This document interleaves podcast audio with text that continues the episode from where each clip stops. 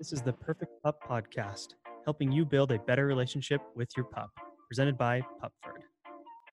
Hello, pup parents, and welcome to today's episode of the Perfect Pup Podcast. I'm excited. We have a returning guest. We have Nick Franco on with us. Thank you, Nick, for joining again on the podcast. Oh, yeah, absolutely, man. Thank you so much. It's a pleasure as always. Uh, love you guys, love what you're doing, and uh, I was so pumped to hear from you guys again. I was as well, and I'm pumped for this topic. Also, we were just chatting beforehand. This is kind of Nick's bread and butter. He loves this topic. We are going to be talking about barking. And I'm sure for some of you, you just got real excited because your dog's probably barking in the background as you're trying to listen or watch this.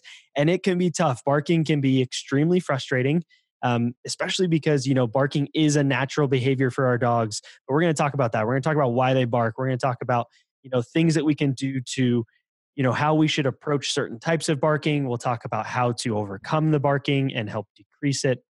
Um, and you know again generally it's a it's a stressful topic because barking doesn't only affect us it affects our neighbors it affects people we go nearby on walks it affects you know if you bring your dog to work it affects your coworkers so barking can be a tough topic. So I'm really, really excited for it. Um, before that, I just want to give another quick intro of Nick. We've you know we've had him on before, but in his own words, he says he is an animal addict on a journey to learn everything he can about pet behavior, nutrition, and products, so that he can spread the word and improve the lives of as many pets as he possibly can.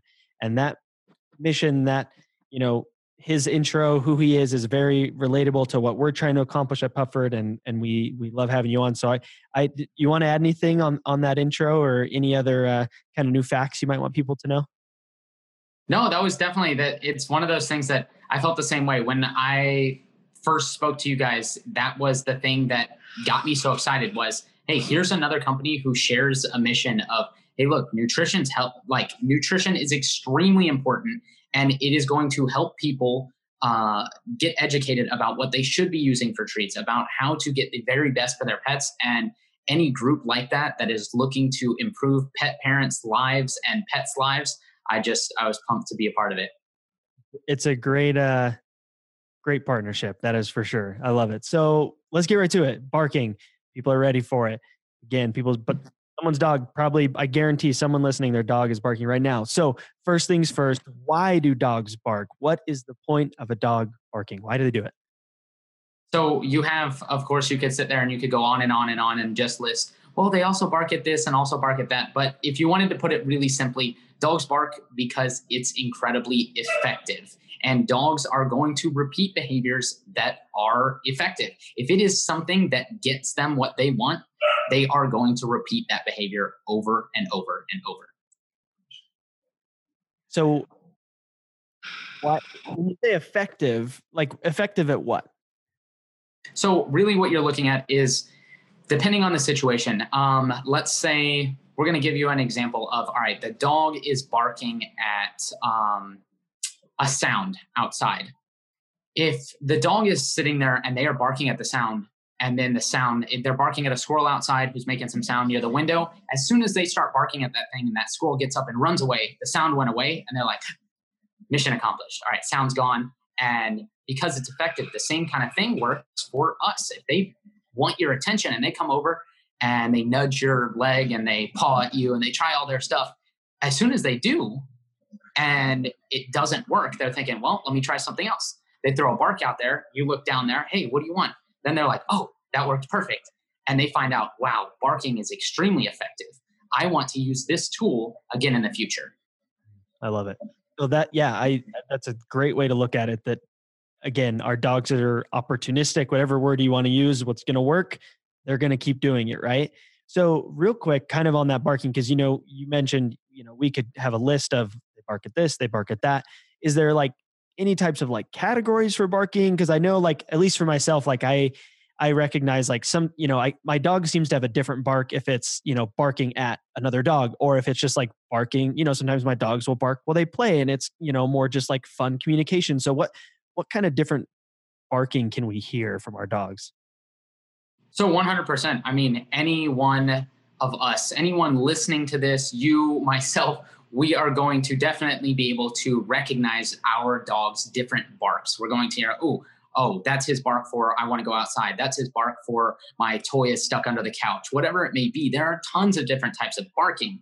But I don't pay a ton of attention to labeling those types of different barks because I find that I can get caught up in it and then use it more of like a crutch or an excuse for why something isn't going to get done. Instead, really what I tell all of my clients is yes, barking is going to be something, it is important to figure out why your dog is barking.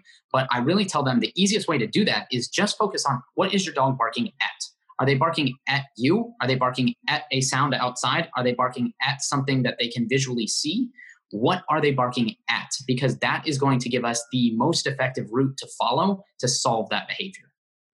So, on that note, let's kind of roll into the next question of, you know, finding what they're barking at. So, how do we approach the different things that they're barking at or you know should do we approach all barking in the same way because you know with that example of like you know mm-hmm. your dog barking at you versus your dog barking at a dog outside going past on a walk like how do we approach the different types of barking yeah, absolutely. So, with something like that, you're going to hear a lot of differing opinions depending on who you talk to because a lot of people will put demand barking where your dog is barking at you because they want your attention in a different category than let's say your dog barking at another dog while on leash but personally i do not do that and the reason i don't do that is because i break it down to its core i think about okay a dog is only barking because there is a stimulus something that they are perceiving they are seeing they are hearing they are smelling something that they are perceiving is causing them to bark so, whatever it is, the dog pops into their view, they bark at that dog. It's a habit that starts to form. And all we're really looking at when we're trying to solve a situation like that, it does not matter what the stimulus is, whether they're barking at you, another dog, squirrels, a sound. When we know what they're barking at, we solve it all the exact same. All we're trying to do is set up a situation where your dog can be successful at not barking at that thing. And then we can reward that success so that the habit starts to form where they want to stay quiet in the presence of that stimulus. And a great example of this would be the one you were kind of talking about. Okay, your dog's inside, they see a dog go by on a walk and they bark at that dog. When that is happening, all that is really happening is your dog sees a dog, their habit is bark at that dog. Now, to solve that issue, all we would look at is trying to set up a situation where your dog is going to be presented with that stimulus, a dog appearing in their sight, but at such a long distance or at such a low intensity that they're not going to make a mistake of actually barking. That way, we can reinforce them with a yes, followed by a treat or a click, and then a treat. And then they're going to very quickly know, ooh, I just did something right. What was it? And we want to start to get them focused on, hey, what am I doing right now that is working so incredibly well? So let's take that kind of the next step further then of you know one of the things you just mentioned was being shown that stimulus but from a further distance or at a lower intensity. So help me understand that a little bit better. Why why does distance matter? You know why yeah why, why does distance matter? Yeah absolutely. So anytime we're looking at a barking situation the intensity or the distance of the uh, stimulus is going to be extremely important. And it's going to be so incredibly important because, like we were just talking about, we want to set our dogs up to succeed. We want to set it up so that they're not going to make that mistake. And in order to do that, we want to know okay, let's say your dog barks at another dog as long as the dog is inside of 20 feet away. If the dog is below 20 feet away, your dog starts barking at them. Whether it's excited or upset or scared doesn't really matter technically, only because it's just the presence of that dog is causing the bark. Now, if we were to say, all right, when I back that dog up and now it's 50 feet away, your dog isn't making the mistake of barking, we can start to actually start at a really long distance where we're at Let's say your dog messes up at 20 feet, we're at 30 feet, and they're not making the mistake. They look at the dog, then they look at me, they get a yes and a treat. They look at the dog, they look at me, they get a yes and a treat. Okay, let's see. Now that you can see the dog and not make the mistake of barking, how about following me on a leashed walk? And as they start to walk back and forth and they can handle that without barking, they're getting yeses and treats for walking in the presence of the other dog. And the same kind of thing, whether I put them into a sit or a stay or whatever it may be, they're learning how to behave in the presence of the other dog.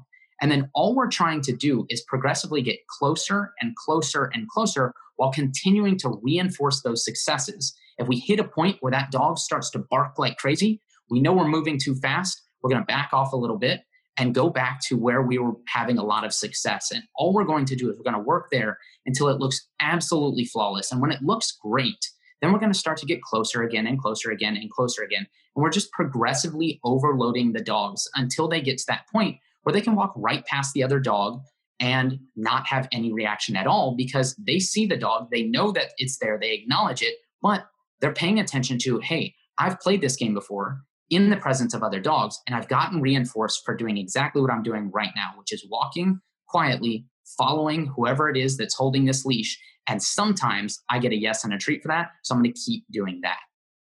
So I want to make sure I understand this, and I'm going to kind of pull a couple points. So it sounds like the distance is important. I think strictly just so that our dogs don't feel overloaded, right? And I've heard this kind of analogy used of like, you know, if you're deathly afraid of spiders and you're a foot away from a spider, you're going to have a reaction for sure. But if you're 50 feet away from a spider, it's like, hmm, that doesn't sound as bad. So distance matter. The other kind of thought that I had as you were explaining that and kind of teaching us there is knowing when to take a step back, right? Because I, I, I, so anybody on video, this dog right here, Scout, she has a little bit of a history of some reactivity, some barking. She's gotten much, much better. Um, but I think, you know, how do we know? Like, I know you said if your dog messes up a couple times, it can get overwhelming. We can feel like, man, I've been working on this for forever. And that's kind of my third point slash question is, you know, this process that you're describing of, you know, okay, I'm 30 feet away, I'm progressively getting closer. How long does that take for dogs? And I know that every dog is different, every situation is different, but like, what should people be expecting in regards to if I'm trying to overcome, let's use the continued example of, you know, kind of reacting and barking to other dogs while on a leash, how long does it take to overcome that? So that's where that's the only place that I typically will tell people this is where it's going to matter whether your dog is barking because they want to play, whether they are barking because they're scared, or whether they're barking just out of a habit. Oh, I see dog bark. And that's where it's going to matter because that's going to really set our timeline. If your dog is deathly afraid of dogs, we're going to have a much slower timeline because I have to work at your dog's pace to make sure that I'm not pushing that boundary so much that they're going over a threshold and making mistakes and barking and barking and barking because I move too quickly. I want to minimize those mistakes. So I always tell people, whether they're my clients or whether they're just somebody I see on the street, you want to pay very, very close attention to the feedback that your dog is going to give you because that is going to tell you how fast you can move. If you're working at 20 feet away and your dog just looks absolutely perfect and you move to 18 feet away they look perfect hey maybe skip uh 16 and go straight to let's go to 12 and it looks good there great let's go to 8 and you start to make bigger and bigger jumps depending on how great your dog is looking and the feedback they're giving you with their behavior if they start to look as if they're falling apart. The behavior starts to creep back up. They're starting to get a couple more barks in there. Then you know, oh, I'm kind of teetering on that edge. Let me back off. I want them to be way more successful. If I do it absolutely flawlessly, that dog shouldn't bark in the entire training session when we're working on that barking. If, however, I'm pushing it a little too fast, we're going to get a little bit of barking in there. If I'm way in over my head, that dog's going to be barking like crazy and you're going to be wanting to pull your hair out and you're going to be frustrated. And you need to take that feedback back off a bit and then work at a lower intensity so that you can reward more success faster and your dog will start to get the idea much quicker. And so I always tell people if that's the case and you're paying attention to that, you're paying attention to the feedback and you're setting your dog up for success, you're going to reward a lot of successes a lot faster and you're going to be able to move a lot quicker through your training. And that's kind of the name of the game right? We talked about this a little bit last time we had you on is it it really kind of does become a numbers game of like you've got to just get that scale further on the side of rewarding successes versus constantly trying to fight the failures or the bad bad behaviors, right? I used air quotes for people listening. The bad behaviors, you got to you got to find more of the good and remembering to reward. And I I I like to reiterate that, you know, almost every episode of like we have we talked about this last time too. We have to switch our mindset from like it's only bad. It's the dog barking, the dog barking, the dog barking. What am I going to do? What am I going to do? It's finding the good things and remembering to reward them. And I find myself guilty of this all the time, you know, with Scout, who's a little bit reactive and, and likes to bark. You know, when she's not barking, I almost never think about it, right? And that's just like kind of the natural, I don't know if laziness is the right word, but kind of, you know, something's not bothering us, we don't think about it. And I think that's kind of part of what you're saying is we have to be proactive and we have to say, you know, even if you're out on a walk and you're not working on this training, it's not a quote unquote training session, and your dog sees a dog 100 yards away and doesn't bark, like we need to be able to be ready and reward that. Absolutely. 100%. It's really one of those things where, and I kind of want to touch on it because it was something that popped in my head while you were talking about it is there are a lot of people that are sitting there listening to this and they're thinking, okay, yeah, but my dog isn't barking at a sight, they're barking at a sound. And I want to make sure that they understand it's the same exact thing, even though it seems different. So, even though the dog is barking at something that they are getting like a visual stimulus or a, an audio stimulus rather than something they're visually seeing, it's the exact same. And all we're thinking of is in that intensity. Let's say it's somebody knocks at the front door and that just sends your dog through the roof all we're saying is, okay, well, then let's do this. Let's start where my dog is on leash, they're 20 feet away from the door, and someone just takes a fingernail and taps on the door. And my dog doesn't react. They get a yes and a treat for that. Then they do two fingernail taps and yes and a treat for not reacting. And we slowly build that until that person can sit there and bang on the door, and the dog is sitting there like, I know this game. This is the one where people make sound on the door and I don't do anything at all, and I get yeses and treats. I love this game. And when we get into that spot, then we're reinforcing those successes. Your dog is starting to be like, wait, is this that game where people make sound on the door and I don't go ballistic? Oh, I love that game because it gets me so many treats. And when we start to reinforce those successes, no matter what it is, whether it's a sound, whether it's a visual stimulus, whatever it may be, it's always the same game. It's try and set up a situation where the stimulus is going to be so minute that your dog is going to be successful and then you progressively build until they can handle the level that you are looking for them to handle in the first place. I love it. That's I I think that's really powerful. And and again, a great reminder and it's what you've kind of been emphasizing right here go at your dog's pace. We we can't get into this mindset of like well my dog needs to be able to not bark at a dog from five feet away by tomorrow. It's just not realistic. It's not how our dogs function. It's and i again i think it's one of those kind of cardinal sins of being a pup parent is we have our own expectations and we don't like read the dog. We don't read what our dog is feeling and and trying to understand. And i'm going to do like a tiny quick plug here of like you know we're talking about barking but some of it is looking at the holistic you know of your dog's body language of, of what's about to happen because oftentimes you can see you know like you were talking about when you're moving closer moving closer to a stimulus you might see them start to tense up a little bit you might see a little bit of you know lip licking like that type of thing. So being aware of your dog's body language is so important i think to to this barking behavior. Um, and and it's a plug because we're launching a dog body language course i believe it'll be out by the time this is out. So, you know, it it it's I I've learned a lot about dog body language and I I'm just like kind of seeing these connections too as to like you can often read when your dog is getting uncomfortable and may start to present the behavior of barking before they even bark. Oh, 100%. And I cannot tell you how incredibly that important that process is and the funny part is, a lot of people will know their dog's body language so incredibly well that they will actually, in a training consultation or in a training something, go, Oh, he's about to do it. Watch. And you're like, No, no, no. That's when you would get in there with that yes in the treat and make sure that you prevent it before it ever happens so that you can get in there, interrupt that undesirable behavior and go straight to reinforcing what you already do like and make sure we know all right i'm preventing that undesirable behavior from occurring i'm reinforcing what i do like and quickly that habit of what you do like is going to start to form and before you know it that dog is going to be walking breezing past other dogs and being super excited to do it because they're focused on you like i love this game. I didn't know this is how this worked. I love it. So couple quick last questions, really important ones here. I kind of so you've kind of talked about it, and in my own head, I'm using this term I've heard tossed around called like alternate behaviors, or you know, so, so like where if our dog is doing something we don't want, you know, giving them something alternatively to do. So it sounds like I've gathered, you know, looking at you, that can be an alternate behavior, right? If if instead of them looking at this dog and barking, they focus back on you. What are other alternate behaviors that you employ for barking? I know people will use like the place behavior, especially for the dog or the door type of things. What kind of other what things can we replace the barking with? So I will say, in that sense, I'm a little different on that.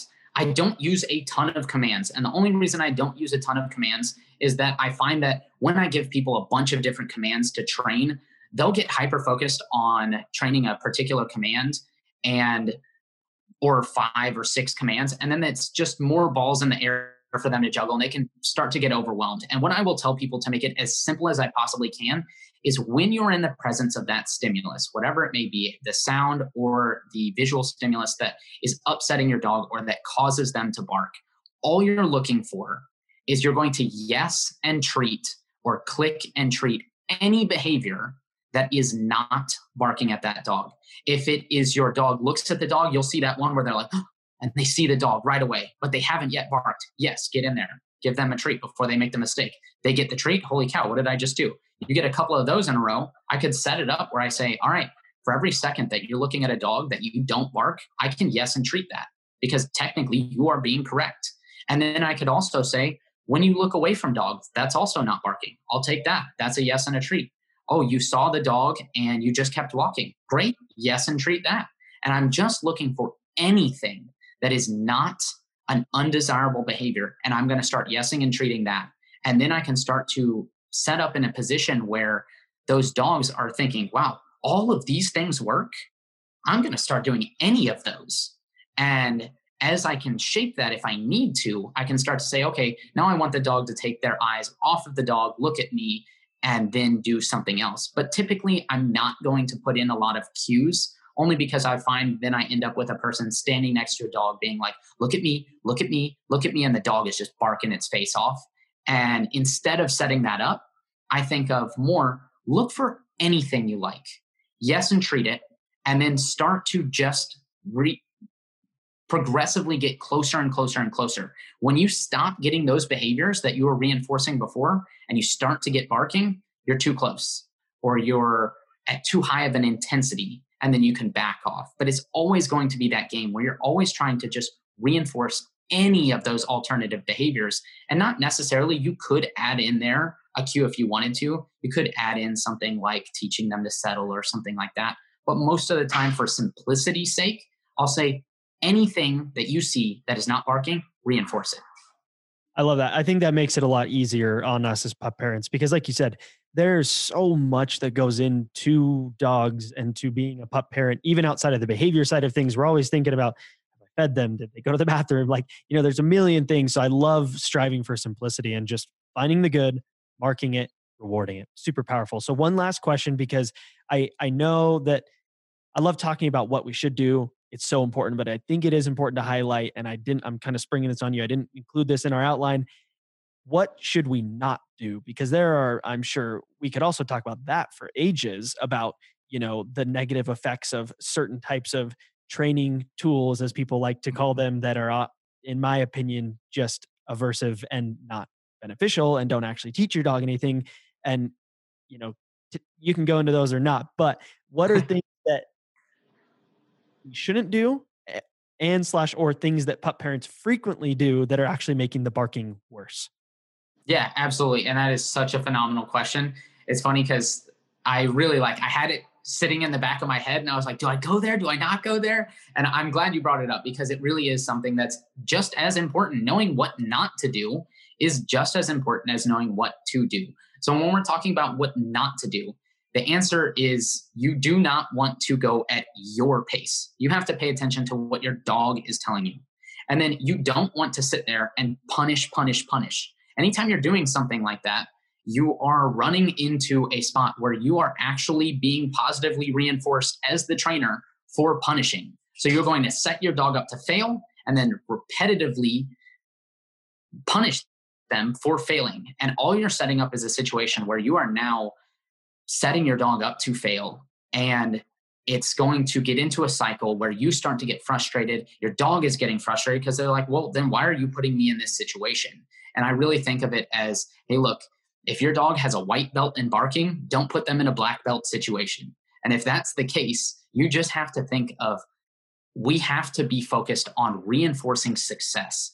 I don't know about you personally, but I definitely wouldn't want somebody to just throw me into the deep end and hope I figure it out. Instead, I want to set it up where somebody takes me by the hand and says, Hey, this is how to do this, and slowly gives me the tools to deal with whatever that situation is so that I can feel comfortable in that situation in the future. So you don't want to get caught up punishing. And then you also don't want to get too caught up on teaching a ton of commands or talking to the dog all the time because you'll see that all the time. You see it in uh, in parks where the dog is barking its face off and you've got a lady standing right next to it and she means the very best and she's trying to get that dog to focus but she's over threshold and she would be much better off backing away from the dog and backing away from whatever the stimulus is that's causing the dog to go crazy and bark and go wild.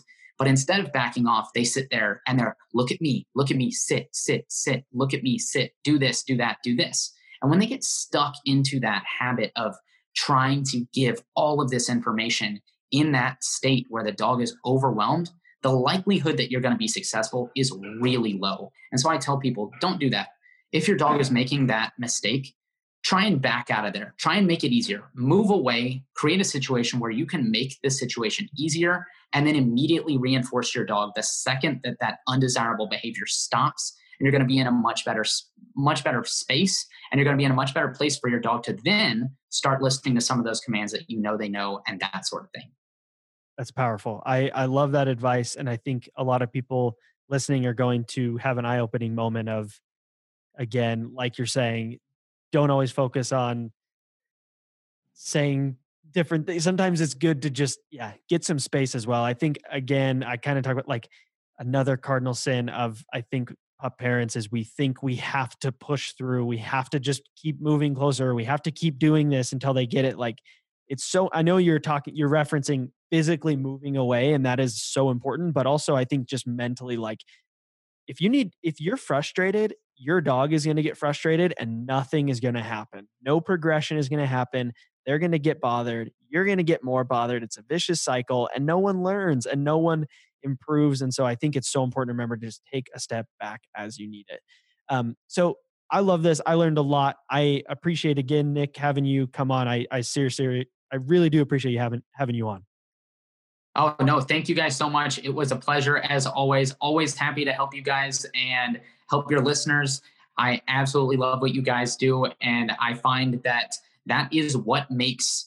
I have to do a, a like a a kind of a plug for you because I legitimately had this situation with a adorable little dog named Milo who is a dachshund who has the exact situation we were kind of talking about where this dog just if he saw a dog or a person outside at night he just immediately lost it. He just went barking through the roof and we were playing with all kinds of different treats and that sort of thing and people were just they wanted to pull their hair out. But it was something as simple as finding the right reinforcement setting this dog up to be successful and reinforcing this dog often and making sure that it was easy both for the owner and for the dog.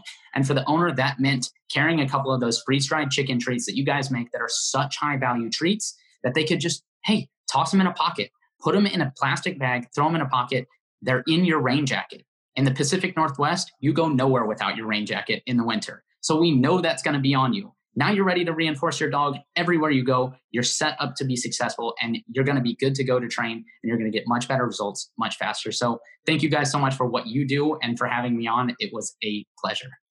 I love it. And I again appreciate having you on. Appreciate that plug. I I'm biased, but you know, I really do think our treats are amazing. And like you said, it's so important to have them ready at your convenience because training moments pop up all the time. So for our listeners, we are going to um, provide information in the show notes. You can connect with Nick. We'll have his Instagram, his website, all that good stuff.